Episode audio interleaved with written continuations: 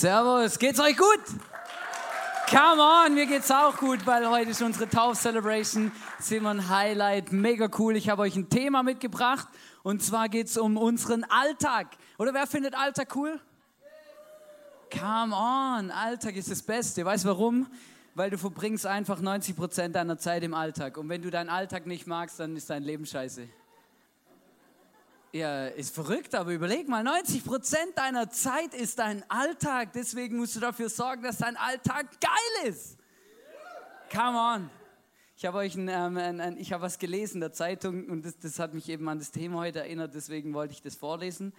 Und zwar ein erfolgreicher Geschäftsmann sucht eine attraktive, flexible, sportive, dynamische Frau. Bitte kein Alltagstyp. Also ich frage mich, was sucht er oder eine Wochenendbeziehung oder halt keine Ahnung, oder? Aber der, der, Punkt ist, oder was bedeutet Alltag? Und was geht in deinem Kopf vor, wenn du Alltag hörst? Oder ist es so ein bisschen negativ behaftet, oder? Ja, Alltag, ja, halt mein Alltag, oder? Montagmorgen geht's los, ich stehe auf, hock mich ins Auto, fahre immer die gleiche Strecke, meistens werde ich noch geblitzt, weil ich ja immer die gleiche fahre, oder? Das ist noch verrückt, oder? Und dann und dann und irgendwann vergesse ich, was ich eigentlich tue. Dann hocke ich da im Geschäft und dann geht's halt der Tag geht mal los, oder? Und ich warte drauf, dass endlich die erste Pause kommt. Was ist dein Alltag? Wie stellst du dir deinen Alltag vor und wie ist dein Alltag im Moment? Und wir wollen heute uns darüber unterhalten, wie kann Gott in deinem Alltag präsent sein? Weil das ist doch oft eine Frage, die ich mir auch immer wieder stelle. Hey, wo bist du Gott, wenn ich morgens aufstehe unter der Woche, wo bist du und wie läuft das Leben mit dir im Alltag?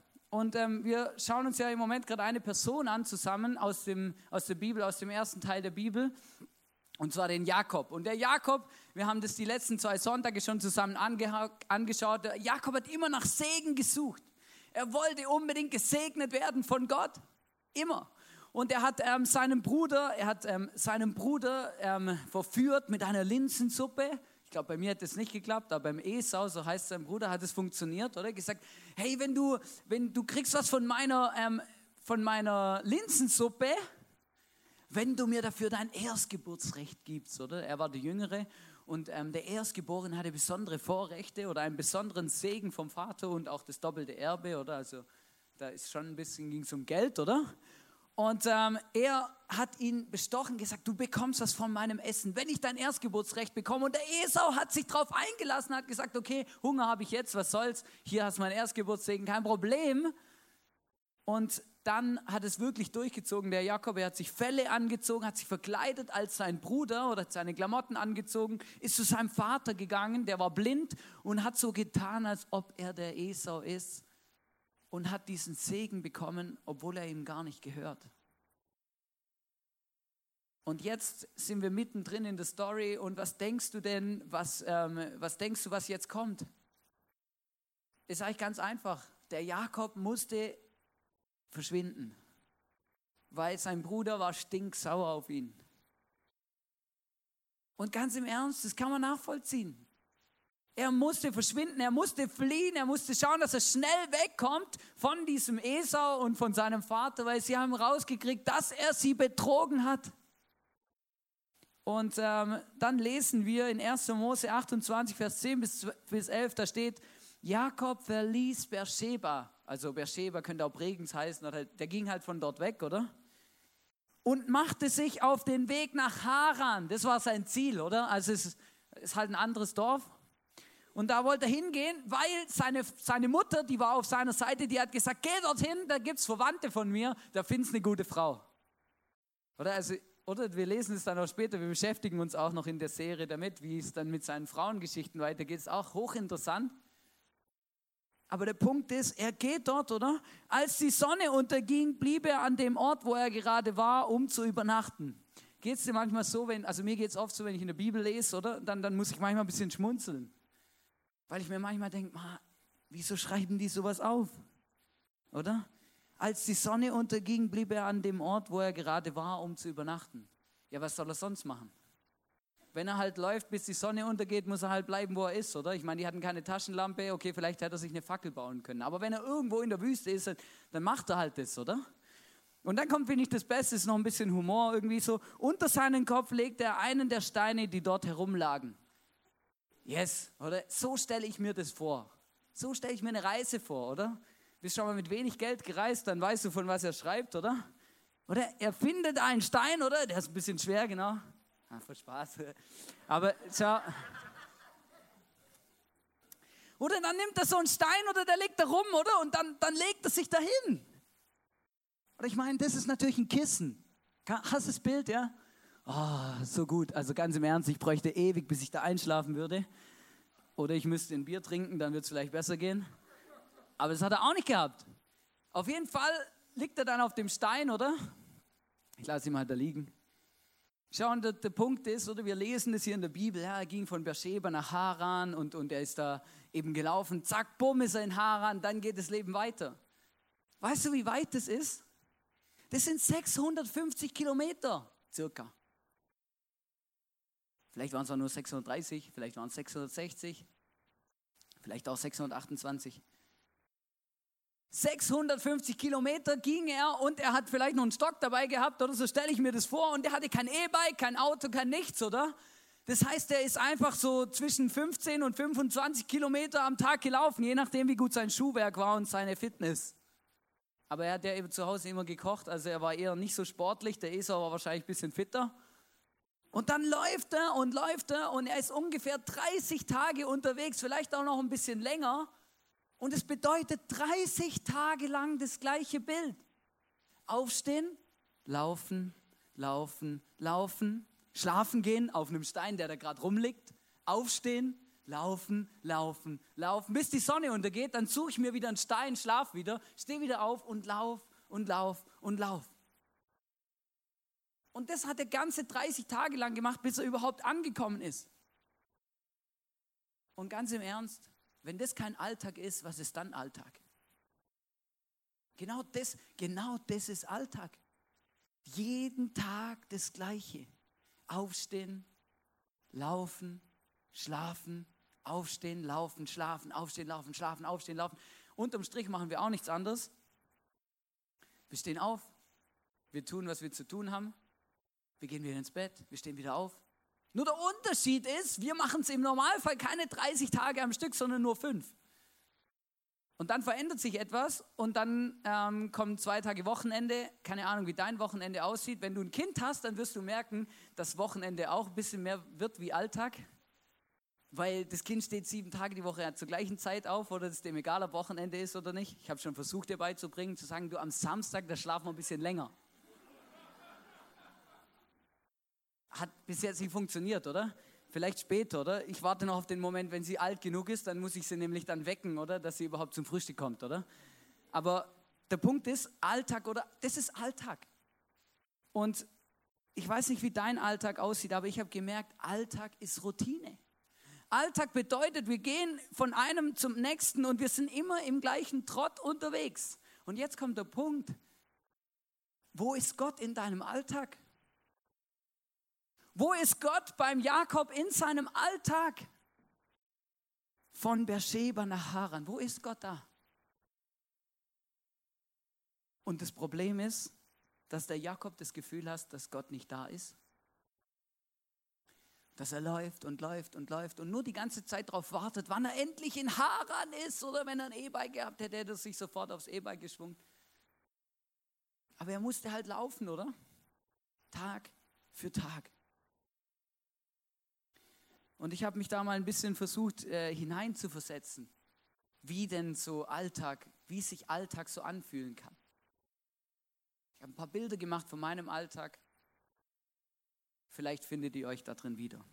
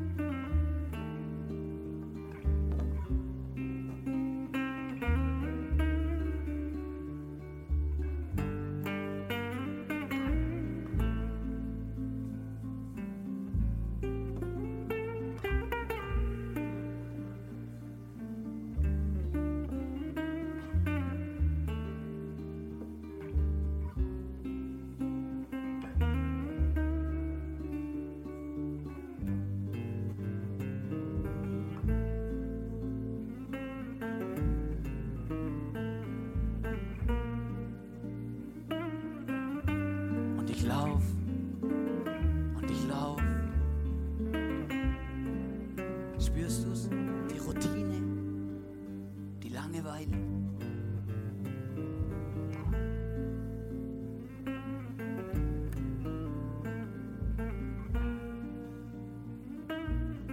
Alles, was dazugehört.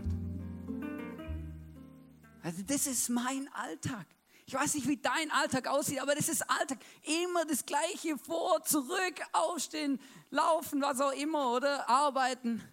Ich habe den Alltag ähm, fotografiert von mir und meiner Frau, weil meiner ist, äh, da entstehen nur zwei Bilder, nein, drei mit dem Glow-Bild. Schlafen, Glow und dann mein Computer und dann wieder schlafen, genau, ungefähr so. Schau, der Punkt ist, was ist dein Alltag? Und wo ist Gott in deinem Alltag? Ist Gott überhaupt in deinem Alltag? Und ich möchte jetzt zusammen mit euch ein Video anschauen, wo wir sehen, wie Gott dem Jakob in seiner Routine, in seinem Alltag begegnet.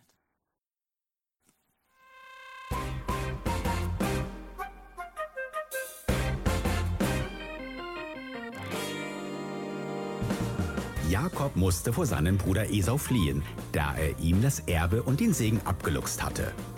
Auf seiner Flucht legte er sich irgendwo im Nirgendwo schlafen. In der Nacht sah er im Traum eine große Himmelsleiter, auf der Engel auf und abstiegen. Gott sprach zu ihm, Das Land, auf dem du liegst, werde ich dir und deinen Nachkommen geben. Und durch dich soll allen Völkern der Erde Gutes zuteil werden. Ich stehe dir bei. Ich behüte dich, wo du auch hingehst. Niemals lasse ich dich im Stich. Da haben wir mal wieder einen außerordentlichen Segen für unseren Jakob. Und trotzdem besaß er die Kühnheit, mit Gott zu dealen. Wenn er ihn versorgen und bewahren würde, dann sollte er wirklich sein Gott sein. Ach Jakob, aber genauso ist es passiert. Mitten im Nirgendwo hatte Jakob plötzlich einen Traum. Und in diesem Traum begegnet ihm Gott und sagt ihm, hey Jakob, ich bin im Fall da. Ich bin hier, ich bin bei dir. Und nicht nur das, er gibt ihm sogar ein Versprechen. Wir lesen in 1. Mose 28, Vers 15, ich stehe dir bei, ich behüte dich, wo du auch hingehst und bringe dich heil wieder in dieses Land zurück. Niemals lasse ich dich im Stich. Ich stehe zu meinem Versprechen, das ich dir gegeben hatte. Ich bin dein Gott. Ich glaube übrigens, dass Gott immer noch durch Träume zu uns reden kann.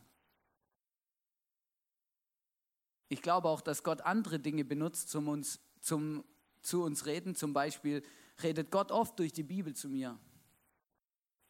Oder durch andere Menschen. Oder durch den Heiligen Geist, wenn, ich, wenn mir einfach plötzlich etwas bewusst wird. Aber Gott ist da.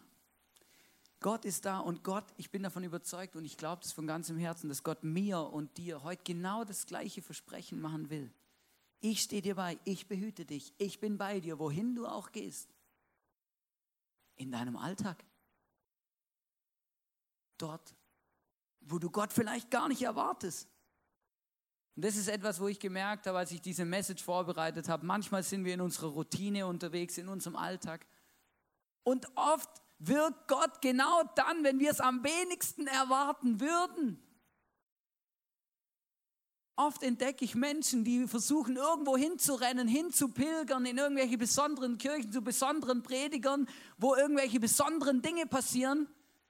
Gott ist immer da. Gott braucht keinen besonderen Ort, um dir zu begegnen. Da reicht ein Stein.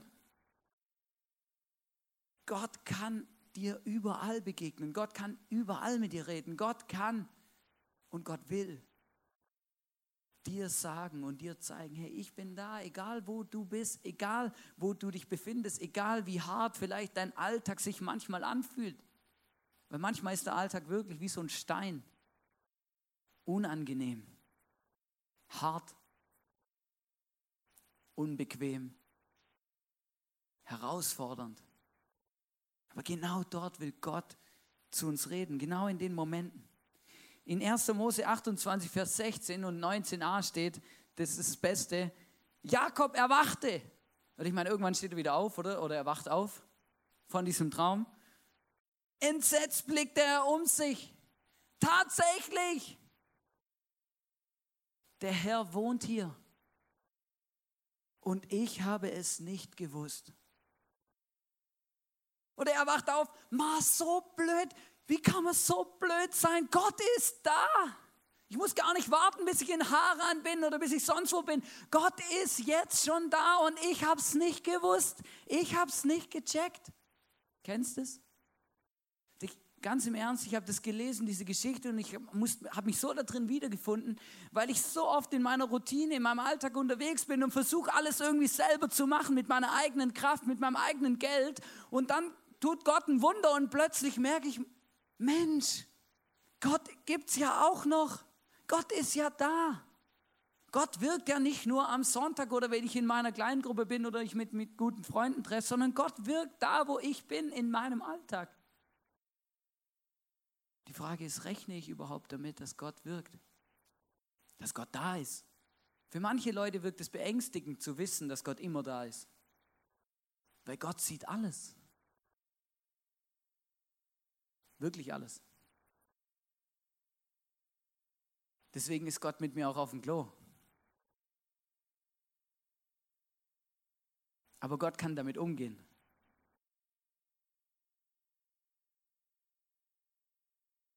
Aber der Punkt ist, es darf und es muss dir keine Angst machen, dass Gott überall ist und immer da ist. Weil Gott liebt dich. Gott liebt dich. Auch wenn du etwas gemacht hast, was ihm nicht gefällt. Deswegen ist er nicht böse auf dich. Gott liebt dich, so wie du bist. Wisst ihr, was ich gemerkt habe? Ich wünsche mir von ganzem Herzen, dass mein Alltag und dass dein Alltag das Haus von Gott wird. Wo Gott wohnt. Wo es ganz normal ist, dass Gott redet, dass wir Gott hören, dass wir mit Gott unterwegs sind beim Autofahren, bei der Arbeit. Heißt nicht, dass wir nicht arbeiten sollen übrigens. Oder ich darf nicht, mein Pastor hat gesagt, ich bin jetzt, das ist das Haus Gottes. Wir tun arbeiten, wir arbeiten nicht mehr, wir lesen jetzt nur noch Bibel. Gott ist immer da bei dem, was wir tun. Und ich wünsche mir, dass wir wirklich wissen und dass wir das verstehen und dass wir das wie glauben und annehmen heute, dass Gott, dass da, wo wir sind, da, wo ich bin, da auch in meinem Alltag ist das Haus Gottes. Gott wohnt bei mir, er ist bei mir, er ist immer da in meiner Nähe. Warum? Weil er mich liebt. Weil er interessiert ist an meinem Leben. Und weil er uns zur richtigen Zeit ermutigt, wenn wir Ermutigung brauchen. Weil er uns tröstet, wenn wir Trost brauchen. Weil er uns manchmal auch versucht, in die Schranken zu weisen, wenn wir Wege einschlagen, die völlig in die falsche Richtung gehen. Aber nicht, um unser Spaßverderber zu sein, sondern um uns zu beschützen.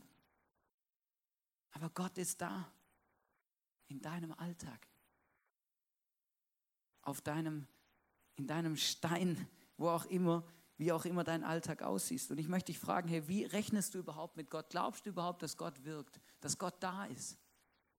Bist du bereit für die Wunder, die Gott in deinem Alltag tun will? Wenn du ein Problem hast oder eine Herausforderung, denkst du dann zuerst an Gott oder zuerst an alles andere? Was du selber vielleicht tun kannst.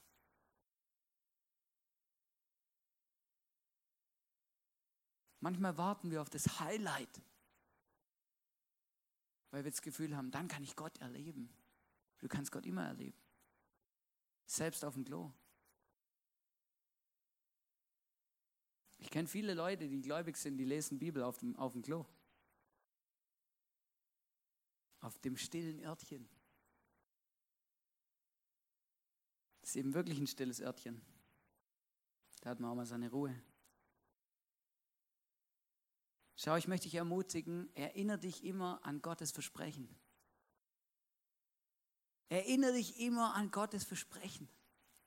Gott sagt zu dem Abraham, äh, zu dem Abraham sage ich schon, zum Jakob sagte, hey, Viel, viel später, wir sind jetzt ein bisschen gesprungen in seiner Geschichte, viel später oder mittlerweile hat er seine Familie und alles, Haus und Kegel, alles zusammen. Und dann sagt Gott zu ihm, hey, geh zurück nach Bethel, wo ich dir begegnet bin. Da, wo du diesen Stein und diesen Altar gebaut hast, dort bei diesem Stein, geh dort zurück. Und der Jakob sagt dann zu seiner Familie in 1. Mose 35, Vers 3, wir gehen jetzt nach Bethel. Dort will ich für Gott einen Altar bauen. Und jetzt kommt's, denn er hat in der Not meine Gebete erhört. Während meiner ganzen Reise bis hierher hat er mir immer geholfen. Der Jakob erinnert sich plötzlich dran, hey, mega krass, Gott war immer bei mir. Er war die ganze Zeit da, immer. Er hat mir geholfen, er ist mir begegnet, er war immer da. Schau, das ist etwas, wo ich mir wünsche von ganzem Herzen für mein Leben, für jeden von uns, dass wir, dass wir in unserem Leben sagen können, hey, in meinem ganzen Leben war Gott immer da. Manchmal hat Gott nicht gemacht, was ich mir gewünscht habe, aber jetzt im Nachhinein bin ich sogar noch ganz froh darüber.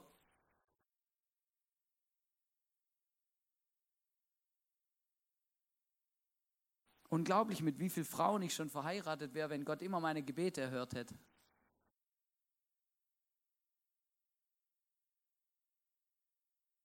Gott ist immer da und das, das Verrückte ist, Gott weiß es doch oft viel besser als wir, aber Gott ist immer da.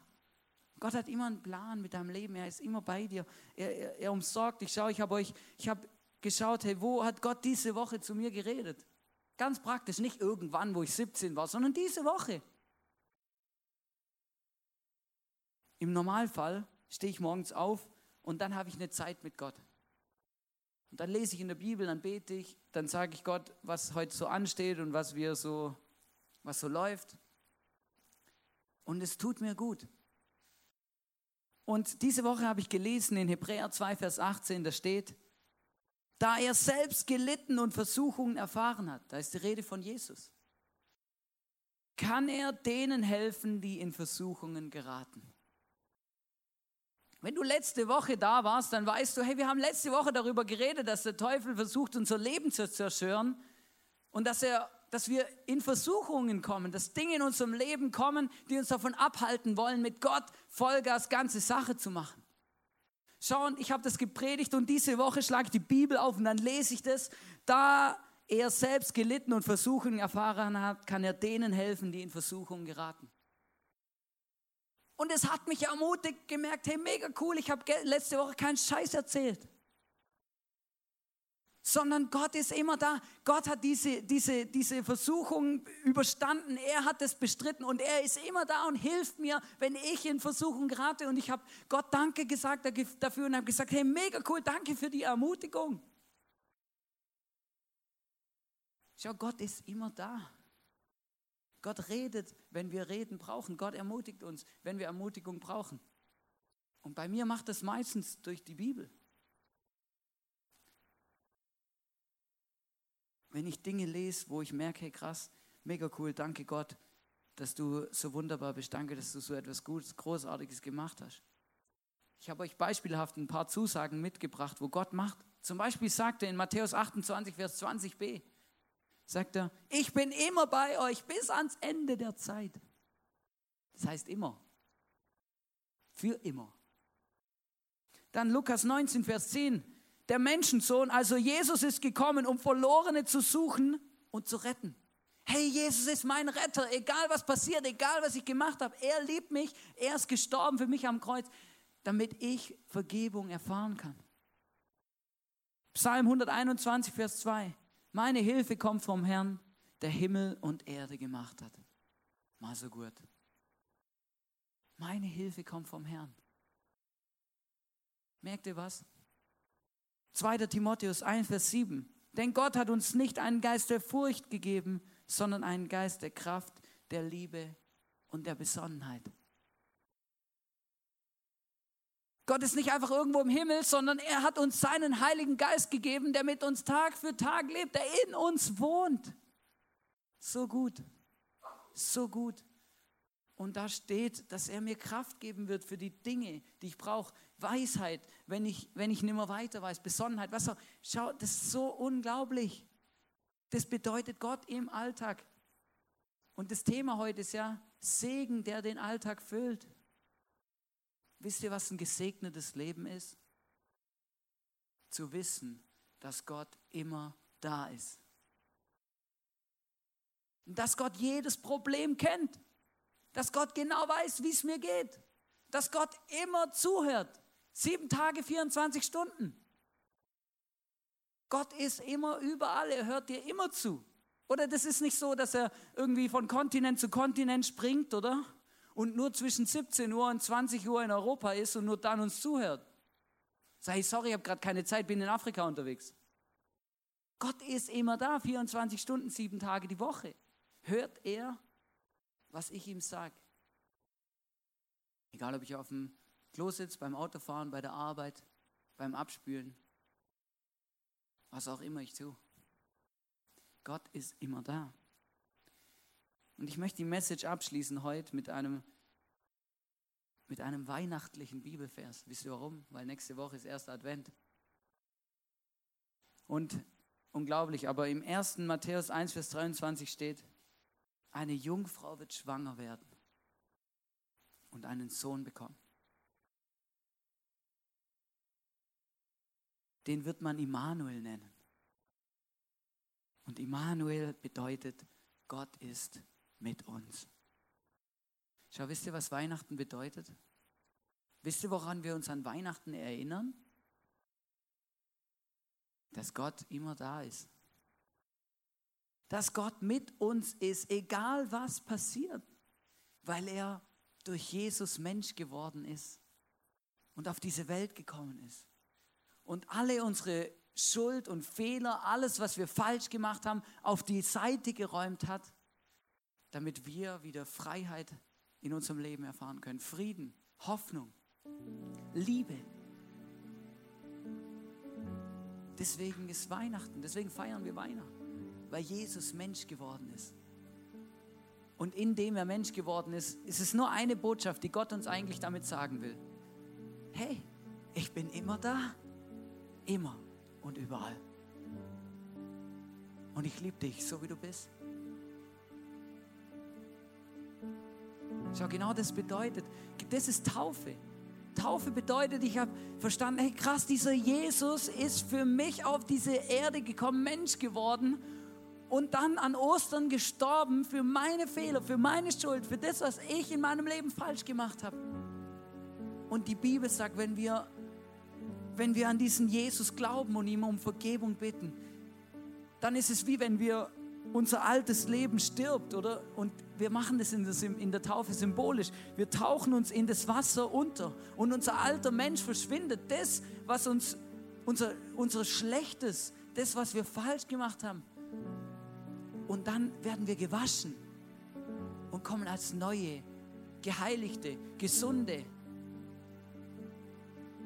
Menschen, die Vergebung und Gnade erfahren haben, wieder aus dem Wasser raus. Das feiern wir bei der Taufe, genau das machen wir. Und der Punkt ist, damit das funktioniert, damit du Taufe feierst, passiert erst etwas in deinem Herz. Zuerst verstehst du in deinem Herz, dass Jesus dich liebt, dass er immer bei dir ist und dass er dir vergibt und dass er ein gnädiger Gott ist. Und wenn du das verstanden hast, dann sagst du, und jetzt möchte ich, dass alle Menschen, alle Welt das sieht, dass in meinem Herzen eine Veränderung passiert ist. Und deswegen taufen wir Menschen. Dass man sieht, in ihrem Herzen ist etwas neu geworden. Da ist etwas gewaschen worden. Da ist etwas sauber. Da ist etwas gesund geworden. Nämlich diese Verlorenheit von Gott. Und ich weiß nicht, wo du stehst heute, hier und jetzt. Ob du glaubst, dass Gott immer bei dir ist. Ob du weißt, dass Gott existiert. Aber ich möchte dich ermutigen. Mach dich auf die Suche nach dem Gott. Gott ist nur ein Gebet davon entfernt. Wenn du diesen Gott schon kennst, wenn du schon getauft bist, dann vergiss niemals, dass du gerettet bist, dass Jesus dich liebt und dass er immer bei dir ist, egal was passiert. Und ich möchte jetzt unsere Täuflinge auf die Bühne bitten. Und ja, gebt mal ihnen einen Applaus, weil das ist, das ist nicht so einfach, wenn man das nicht gewohnt ist. Mega cool. Genau. Mega, mega, mega cool, genau. Und ähm, so gut. Und ähm, genau, es haben ähm, Elisabeth und Jasmin, ihr wollt auch noch kurz was sagen. Hey, mega cool. Ermutigt uns. Ja, ähm, ich möchte eigentlich nur ein paar Worte sagen, warum ich mich eigentlich stoppen lassen will. Und es ist so, ich habe mich im jungen Kindsalter eigentlich schon bekehrt und für Gott entschieden.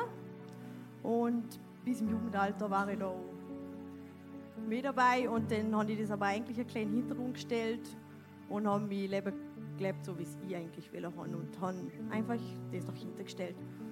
Und heuer im Jänner ist mein Bruder gestorben. Viele, kennen euch, viele von euch kennen ihn vielleicht, er war auch im ICF.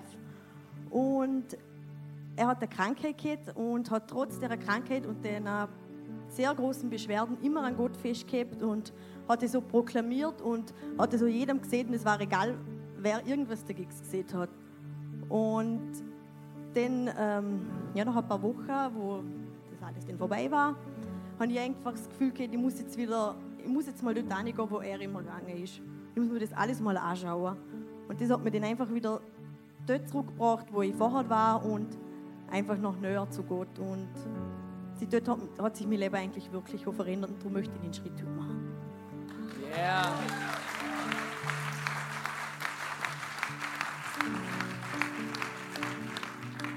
Ich möchte Julia Danke sagen, dass sie für mich, wenn es mir schlecht gegangen ist, und hat für mich einfach bettet. Und darum möchte ich einfach den Schritt machen und Julia einfach Danke sagen für alles, was sie für mich da hat.